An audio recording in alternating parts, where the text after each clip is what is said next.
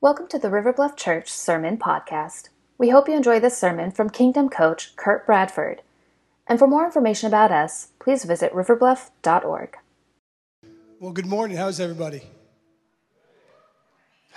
Uh, one more time. Good morning. Thank you, sir. Um, so this weekend, it's Memorial Day weekend. Um, people know, you know that it's busy out there. Tomorrow's Memorial Day, and I want us just to remember. I want us to think on tomorrow, about tomorrow, and about the men and women that have died that we could have freedoms freedom of speech, freedom of religion. In a country we live in, that we can freely speak our minds and freely, freely speak about who Jesus is. And while we think on that, watch this short video. Our Father, who art in heaven, today we remember those men and women who have died in service to our country.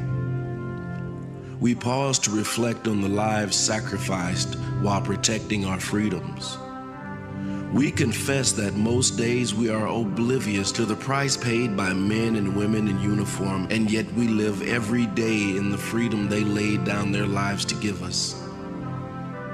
So today, we recall the words of Jesus when he said, Greater love has no one than this, to lay down one's life for one's friends. And let us not forget that each life lost represents other lives that are left to pick up the pieces. We lift up widows and widowers, brothers and sisters, parents and children of the servicemen and women who fought valiantly for our country. We ask for your peace and comfort to never leave them. God, we thank you for the lives of these men and women. May their memory and their service never be forgotten. Amen. Please pray with me. Father, we are grateful for you. We're thankful for how you work in and through our lives. As we think about tomorrow, as we think about those men and women that uh, will never come home, those ones that have been gone for decades and ones that have just recently passed in the past year or so, we just we pray for their families. We pray that someone will come alongside them to give them hope. So we pray for them, the ones that were left behind. Father, I thank you now as we pray for Kurt as he comes as he brings your word for us today. Speak through him. Help us listen. Help us to apply it to our lives. It's in your son's name we pray. Amen.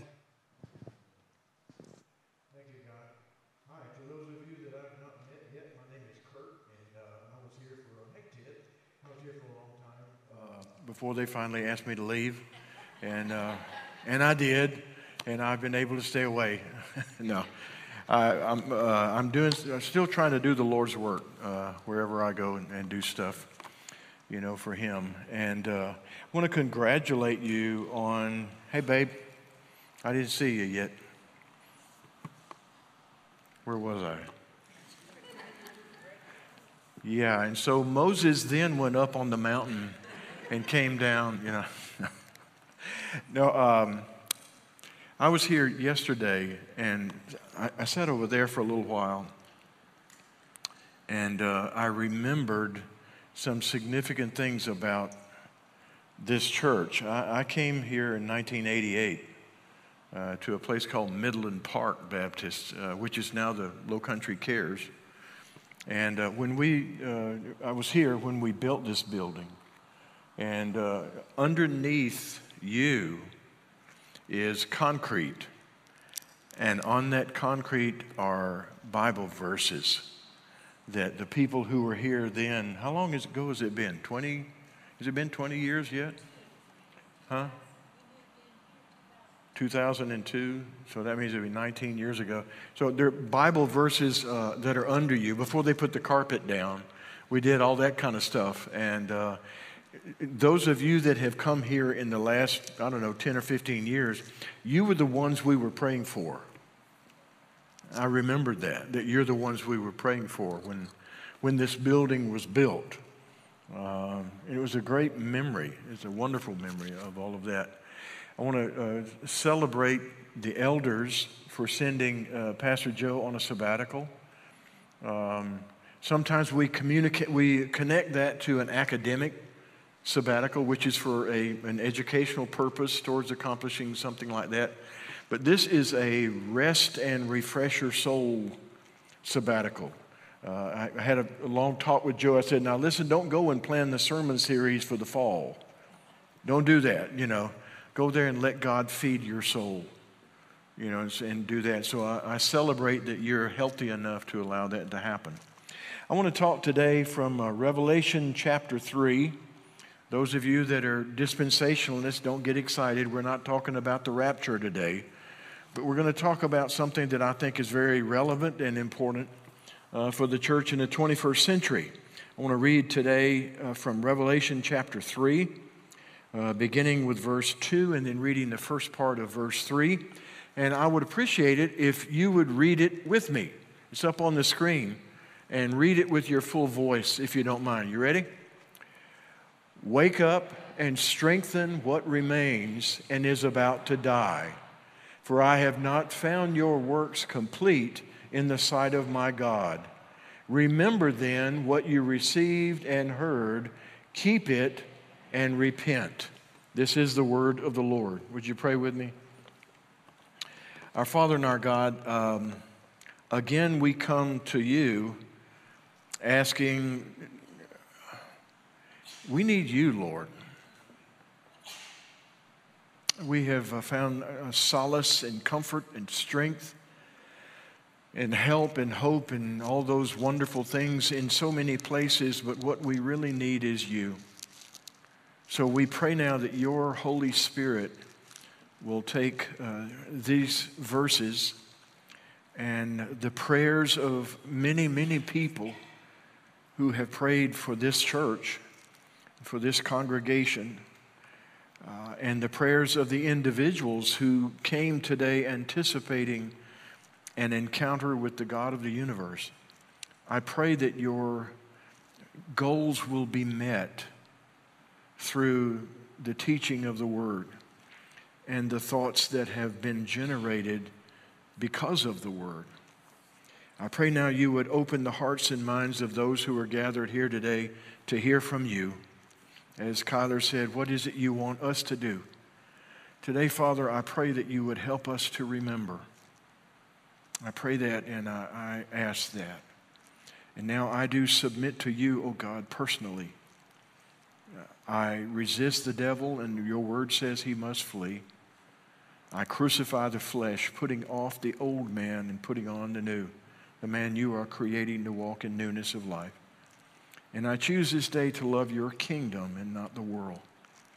I put on the full armor that you give me, Lord, all that you have given me to make me to stand firm, to be strong in you and in the power of your might. And I pray these things for your people who are gathered today in your name and for your glory. And I ask all of these things in the name of Jesus, inviting you to pray with me the prayer that Jesus taught his disciples to pray. Our Father, who art in heaven, hallowed be thy name. Thy kingdom come, thy will be done on earth as it is in heaven. Give us this day our daily bread, and forgive us our trespasses, as we forgive those who trespass against us. And lead us not into temptation, but deliver us from evil.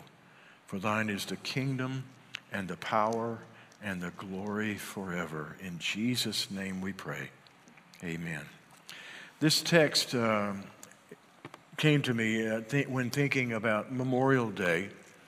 Uh, just so that you remember, Memorial Day is not about veterans. It's, uh, it's about those who have died, that gave their life. It, it, actually goes all the way back to right after the Civil War. Uh, a village, I think it was a, a town called Waterloo, um, thought that they should remember the number of people who died in the Civil War, and so they would take flowers to their graves, and they called it Dedication Day. Uh, eventually, other towns found that idea and thought, you know, we need to remember those people who died uh, for us. And so uh, it goes all the way back then, and then eventually it became a national holiday. Uh, although now uh, there, are, there are probably more people who see it as a day off or barbecue day or, uh, you know, uh, other people, or a day of patriotism. And, and I guess those, that's fine if those are the things we do.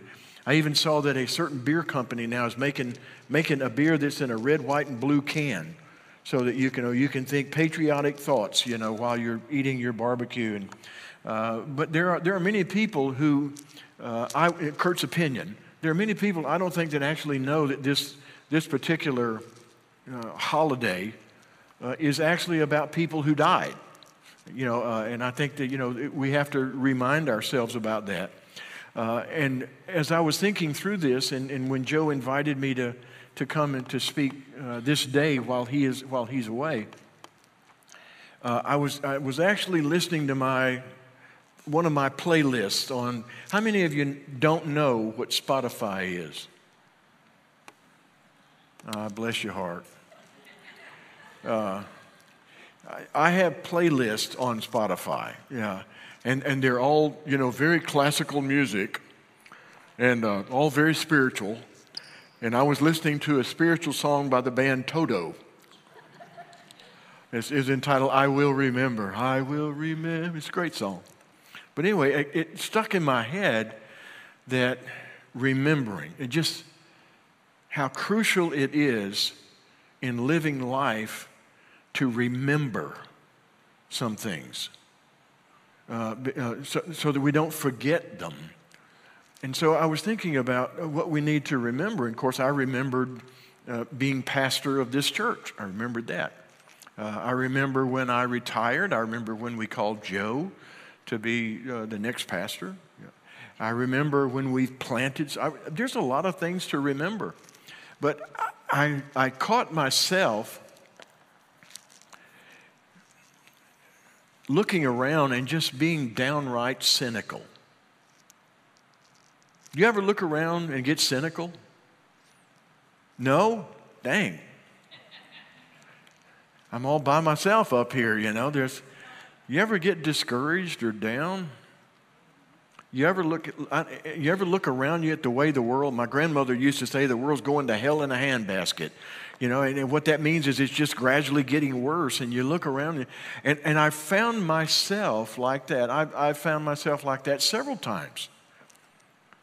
Where, you know, I, I've gotten so discouraged at times that I've thought about not doing what I'm doing, which the ministry I have now is coaching pastors in churches and uh, investing in kingdom things. And uh, there have been times when I've just thought, uh, I'm just, I want to move back to Union. That's the little town that I'm from. It's a mill town, and there's, you know, it's dead. There's nothing going on up there. And I've thought about going back to Union. Of course, it helped me that Joyce told me she wouldn't go with me if I did. Uh, it helped me to kind of work through that decision because she said, you, you bury me there, but don't carry me there. You know, so to, you know, we didn't go back, but, but then the Lord kind of captured my heart and, and my mind and said, you know, there's some things you really need to remember some things you need to remember. And so I started working through them. And it wasn't really you need to remember River Bluff, or you need to remember the day you were called into ministry, or you need to remember the commitments and the rededications and all of those things that you've done over your life. It's like the Lord said, there are some spiritual realities that you need to remember when you're having discouraging thoughts, depressing thoughts giving up thoughts or cynicism.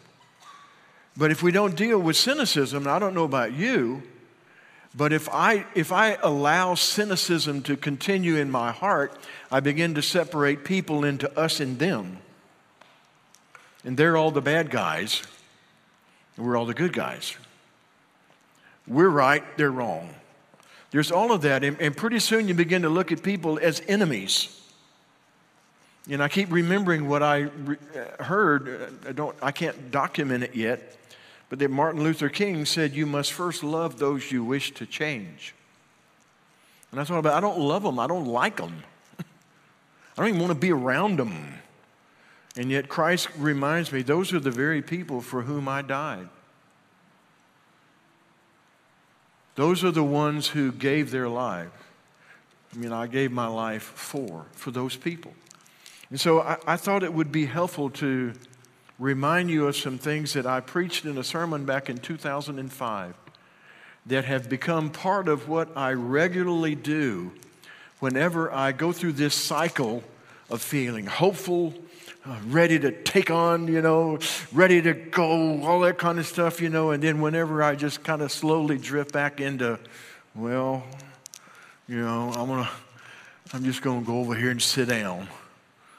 You know what I'm saying? Do you ever go through those cycles where you're really up and then really down. And if, if you're an emotional person, I'm not very cerebral. There's nobody that thinks I'm bright, but I'm very emotional. And, and I don't have just, you know, slight ups and slight downs. I have really high ups and really low downs. And whenever I get there, I have to take every thought captive unto the obedience of Christ, which is what Paul recommends. And so I have to remember some spiritual realities that I think are very true. And I think that's what Paul, I mean, John is telling this church in Sardis that they need to do. He's saying, and look at what he says to him. He says, You guys need to wake up. You need to strengthen what remains. Now, when you look at the church in America, the church in America today is declining. The number, and, and what I'm talking about is in number. We have already declined in influence. You know, we don't even have a seat at the table anymore. I'm reading a, a, a, book, well, I just finished it the other day called Being the Bad Guys. Being the Bad Guys by a fellow named McAlpine. And his, his theory was, you know, in the first century, Christians were considered to be just a cult in the Jewish religion. But then they became, you know, nice little people. But, you know, they're kind of like the Amish in Pennsylvania. You know, you don't want to be one, but they're there. But then they began to be a little bit of a problem. They began to try to build a culture based on their values. And that kind of transitioned them to becoming uh, tolerated. You, know, you can't tell us what to do, You're toler- but they tolerated us. And after they couldn't be tolerated, then after a little while, they were openly opposed. And pretty soon, they were persecuted because they were considered dangerous. The guy proposes in this book that the Roman way of life, the, the Roman morality, Christianity was a threat to the Roman morality. Therefore, it was dangerous. The fellow that wrote the book wrote some, uh, quoted some people in today's culture that have used the word dangerous for Christian ideas, Christian teachings. And so I, I think, you know, that's what he's saying. Look, you got to strengthen what remains, you know, what is in your church. And what he says, look at this I have not found your works complete in the sight of my God. It's, it's what, uh, what I have to tell some preachers, sometimes some of the guys that I'm connected with. I, I will tell them, I say, look, the Lord's, the Lord's not done with you yet. The Lord's not done with your church yet. You know, do you have fewer people than you used to have? Yes, you do. But the Lord's not done with you yet. And I remind him of these things because that's what he just told this church in Sardis, you know. And then he tells them, You're not done. Remember then what you received and heard. Keep it and repent. Do you know what he's talking about? He's talking about the gospel. What is it that you have received? The gospel you have received the good news that yes, you are sinful, and yes, you are separated from God, but God has provided the Lord Jesus who took your sins on himself, who died on the cross, taking your place, and by his resurrection, he has made it available to you to be free from the penalty and the power of sin by faith in Jesus Christ. That's the gospel. No matter what you've done, no matter how long you did it, no matter who you did it with, in Christ, you can be forgiven and given a new, fresh start. And it's not just you go to heaven when you die, it is the good and beautiful life of living the life Jesus taught us to live before you die. That's the gospel. That he, and he's told them, he says, listen, remember what you received and what you heard. You heard the gospel.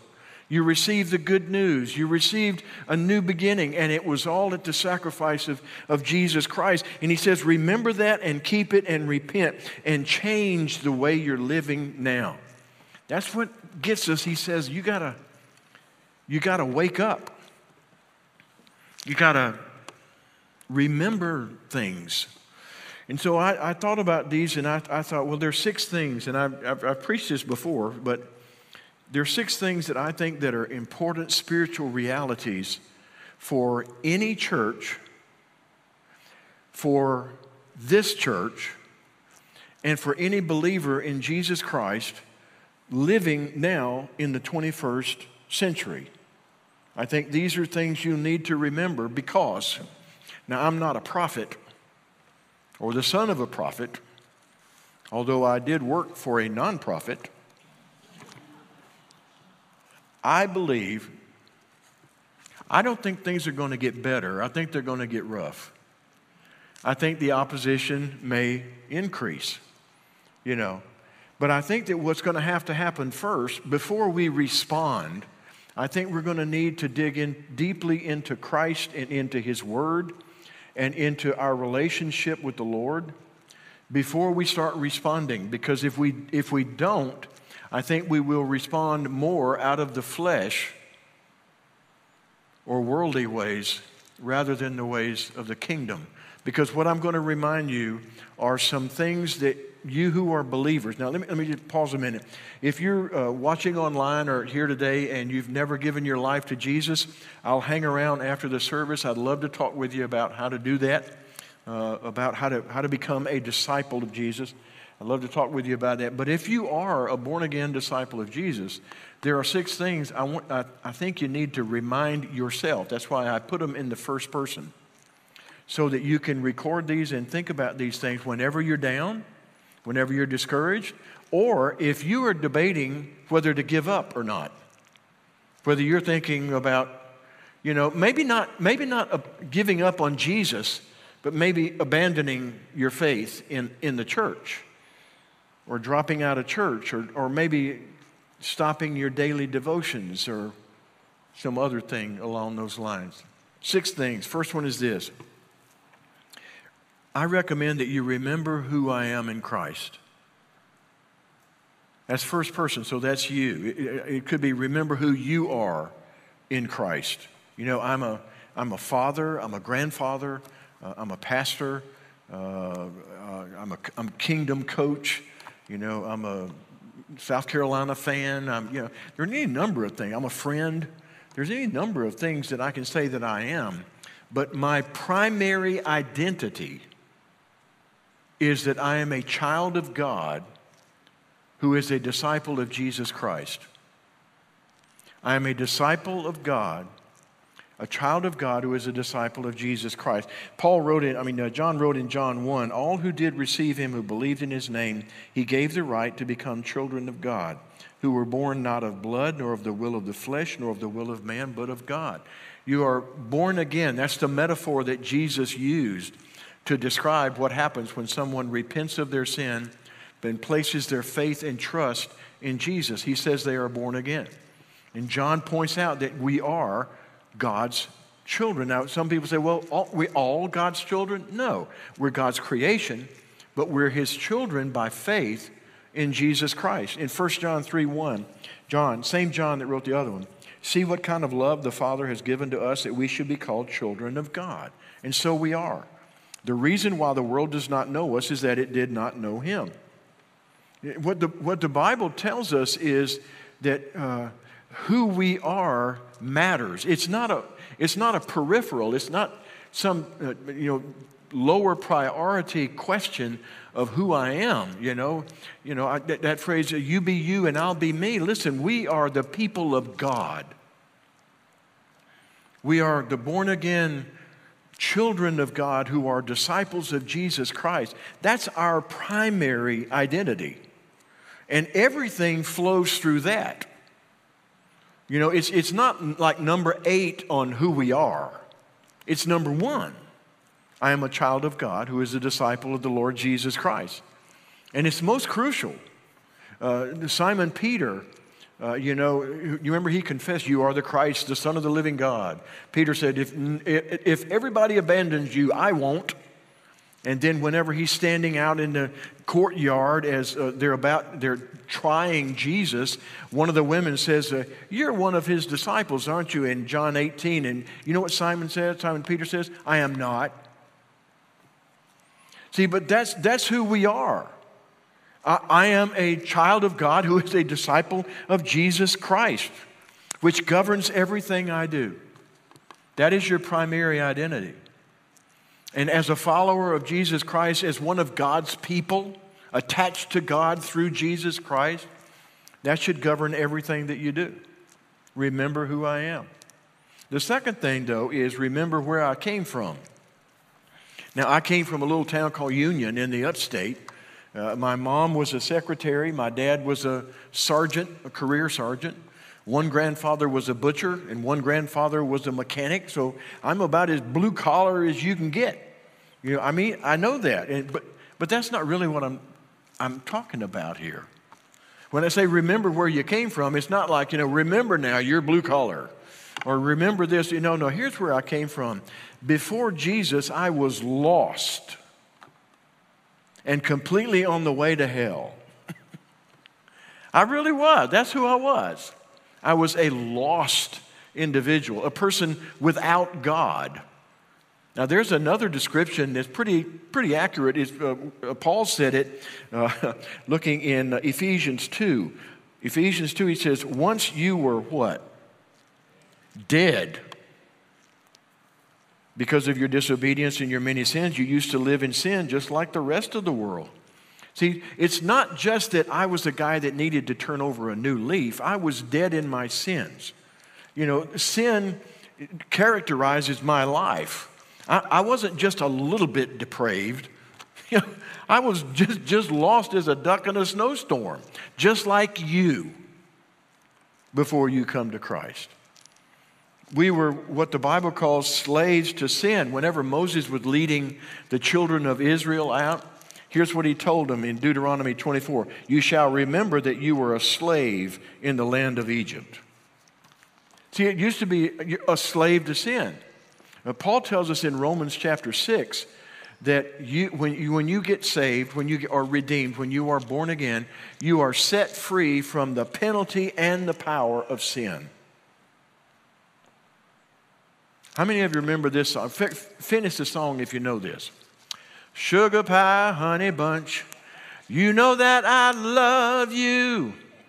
I can't help myself. Yes, you can. Yes, you can. Yes, you can. See, but, but you recognize that you have been given the power by Jesus. That you used to not have the power to resist sin. The flesh, you know, uh, you're, you're corrupt. We're, we're lost. We're, we need to remember that. But now listen, Paul is not telling you to remember what you used to be, and Moses is not telling them, remember what you used to be to depress them or to make them you walk around with their heads down. He's not saying that to depress you, he's saying it to generate gratitude and kindness and humility. He said, Remember where you used to be. Every time I go back home to Union, my hometown up, uh, up there, every time I go there, I, I'm just afraid somebody's going to stand up wherever I'm speaking and they're going to say, Let me tell you something about that guy. You know, because uh, seriously, I, I hope their stuff never comes out. I really do. Because uh, I, I was lost before Christ saved me. I was without hope. You know what my hope was before Christ? Myself. And see, I think we need to remember where we've come from not only to be generous, but also, also to make us kinder to others. One of the uh, observations I've made, Kurt's opinion, is that one of the things I've, I've noticed in churches is that sometimes we can be um, condemning, uh, superior, condescending to people that are not. You know? It doesn't matter. I mean, whatever their sin is, their sin may be public, and there, there's a tendency in us. This is something we've really got to watch for. We, God's people, through Christ. I think that we've got to avoid, watch whenever that, you know, the parable that Jesus told where one guy is in church and he sees a well known sinner over there, and he, his, his prayer is, God, I thank you that I'm not like him. I thank you that I'm not as bad a sinner as he is. Listen, there is nobody in here who is not saved by the grace of God. Everyone in here. That's why it's important for us to remember where we came from. Remember who we are, remember where we came from. But then the third thing I would recommend you remember is remember who brought you this far. Remember who it was that brought you this far. Paul wrote in Ephesians, For by grace you have been saved through faith. And this is not your own doing, it is the gift of God, not as a result of works, so that no one may boast. I think one of the uh, tragedies of maybe that's not maybe it's too strong a word. I don't know the right word, but one of the negative things about church is that sometimes the longer we walk with Jesus, the, the more we take credit for, for our lives. Do you understand what I'm saying? I mean, and I'm saying now when you say it out loud and it sounds stupid, you know that it is. Because we really can't take credit. It was Jesus, it's all Jesus. But it's very easy to begin to take credit like that guy saying, I think I'm not like him. You know, I wasn't pointing at guy, by the way. Do you, do you understand what I'm saying? So we have to remember who it was. Who was it that died on the cross bearing my sin? Who died in my place?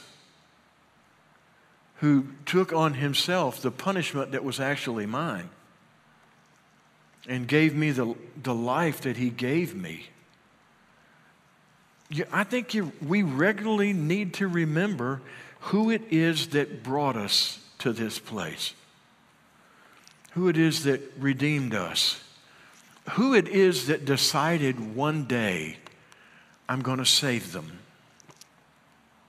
I'm not going to destroy them. You can almost hear the devil saying, Yeah, but they're just, they're worthless. They're going to sin against you. They won't honor you. They will not follow you. They're going to do all that. You ought to just burn them up right now. God says, um, But I love them. I'm going to save them. And God acted to save you, to save me. God was in Christ reconciling the world to himself. God did it. God did it. Remember that. The next thing I would remember, though, is remember where you're going. I need to regularly remember where I'm going.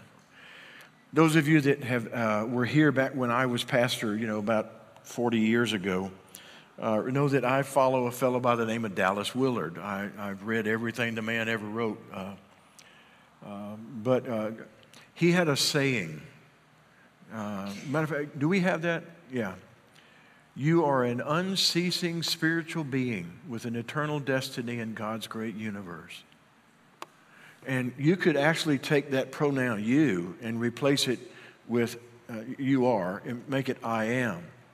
I am an unceasing spiritual being with an eternal destiny in God's great universe. Uh, C.S. Lewis said, you have never met a mere mortal. See, what he's telling us is there is that every person on the planet is an unceasing spiritual being. with an eternal destiny in God's great universe. You who have been born again, who have been redeemed, your eternal destiny is in the immediate presence of God Almighty, in that reality that they call heaven. That's your, that's your destiny because of Jesus Christ. I did, uh, you know, last, I think it was just last week, we did the memorial service for Ron Smith.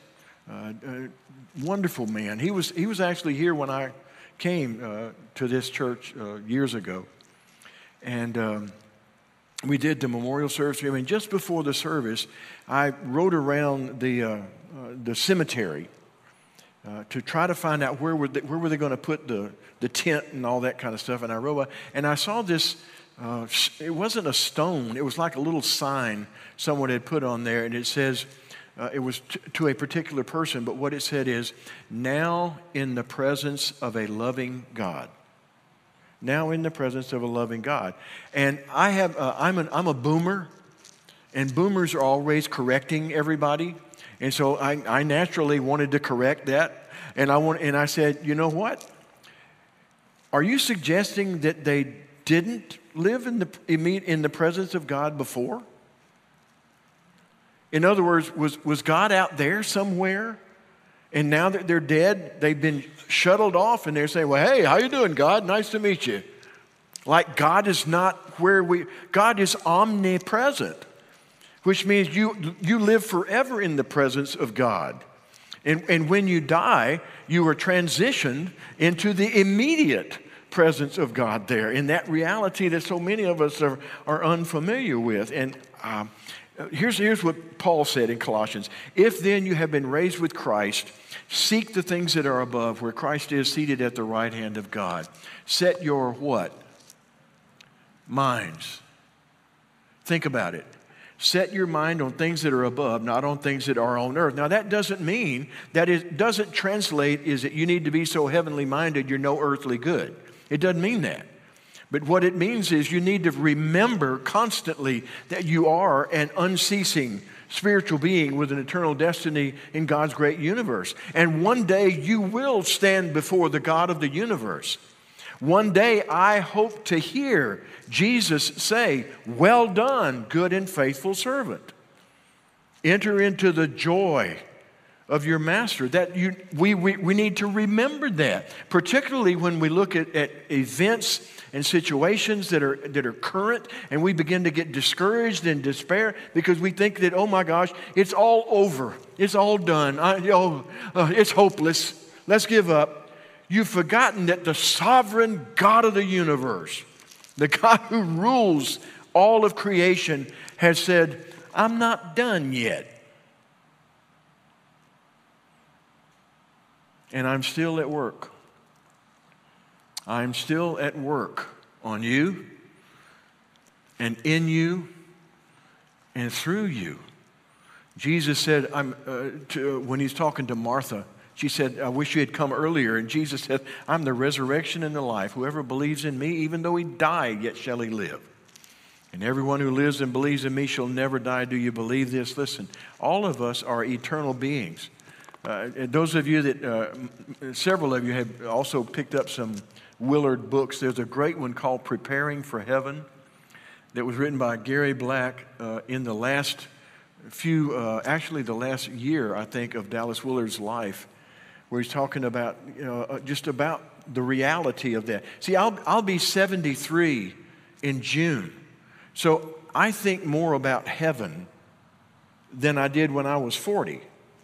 But the reality is, at 40, I was an unceasing spiritual being with a, uh, you, you, understand that? It's one of those kind of things where we get, we get uh, corrupted and, and, and, I don't know, deceived, I guess, to believe that this is all there is. There's nothing more. And yet, we remember there is an eternity. And I am I'm an unceasing spiritual being that has an eternal destiny with God in His great universe because of Jesus. But because of that, because of my destiny, because of who I am, all of those, then I know the last thing, the next to the last thing I need to remember is that I can choose the ways of Jesus. I have a choice. That's why sugar pie, honey bunch, I can't help myself is wrong. You can help yourself. The Lord gives you choices. Proverbs 14 says, There's a way that seems right to men, but the end thereof is death. In Judges, there's what I call the Judges cycle.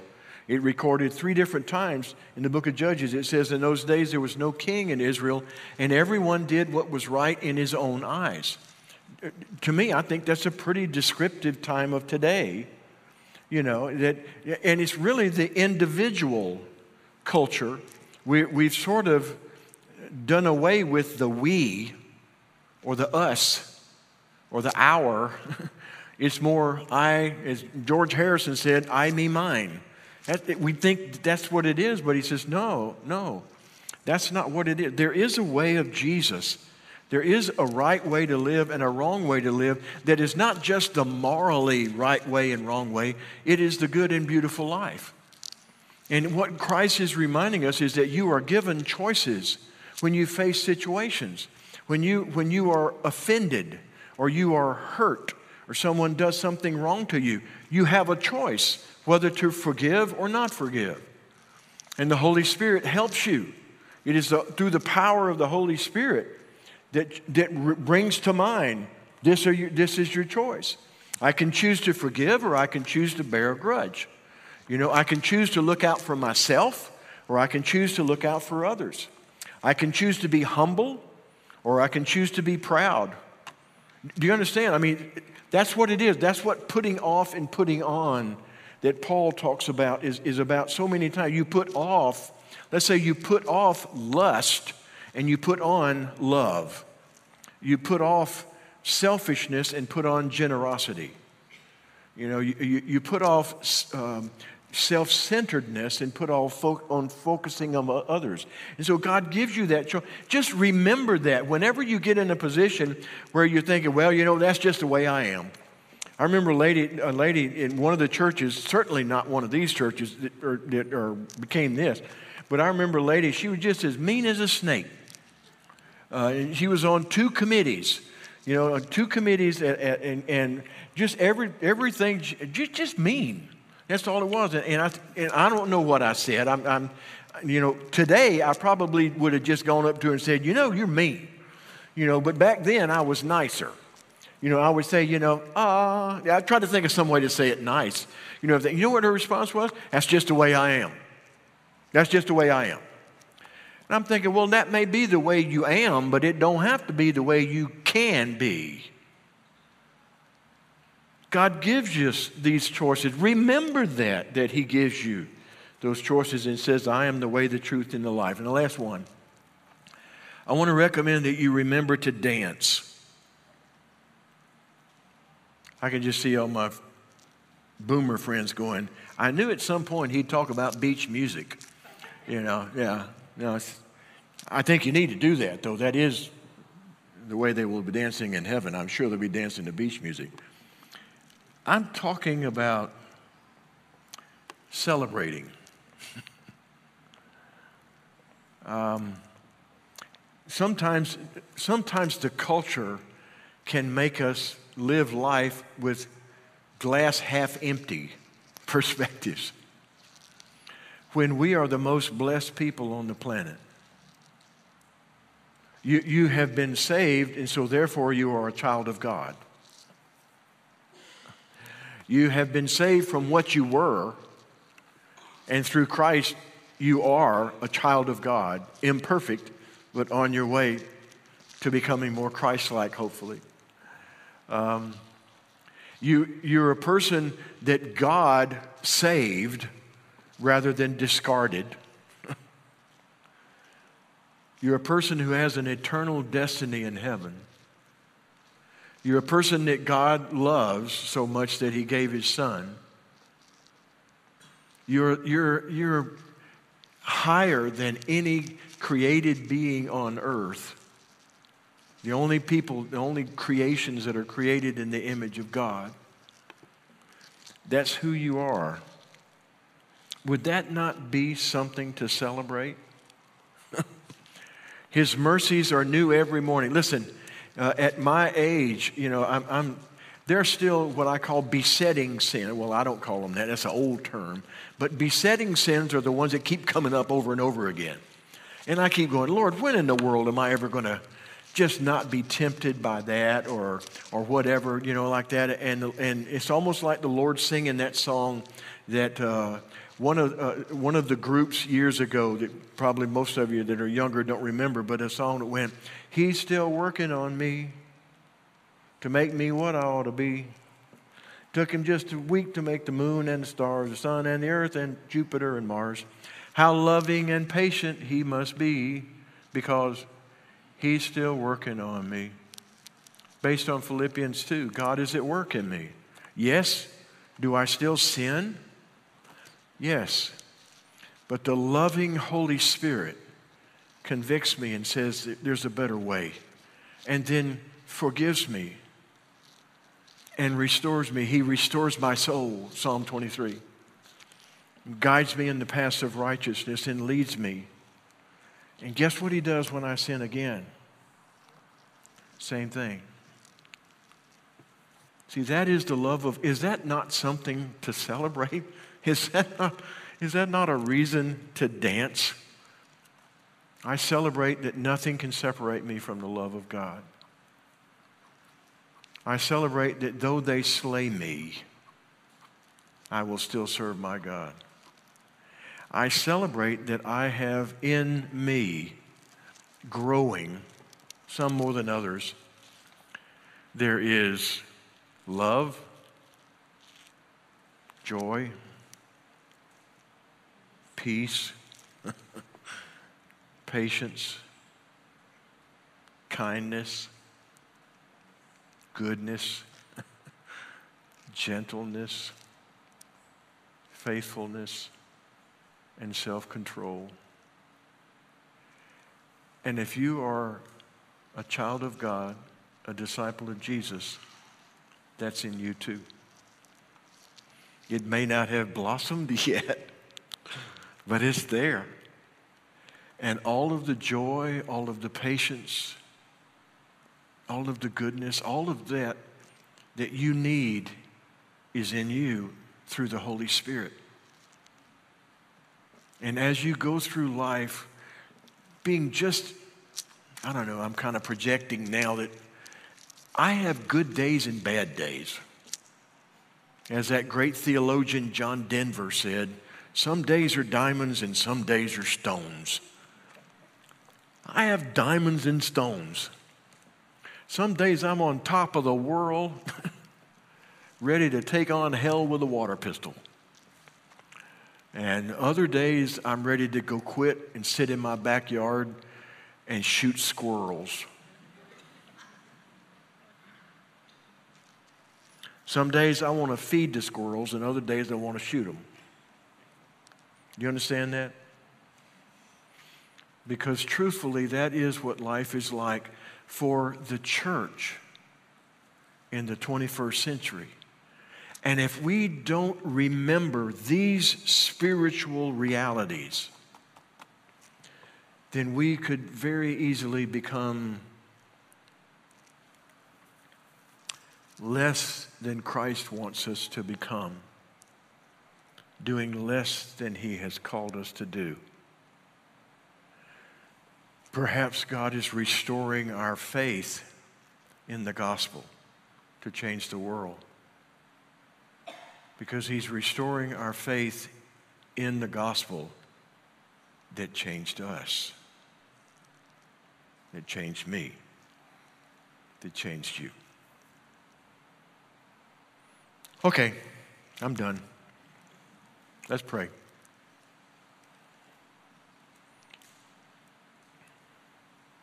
Father, I pray that you would help all of my brothers and sisters who are in this room and those who are maybe online, help them to remember who they are in Christ. Help them never to forget where they came from and to walk in gratitude, but certainly not guilt, but thankfulness for what you have done. God, help your people to remember that you're the one who brought them to this moment.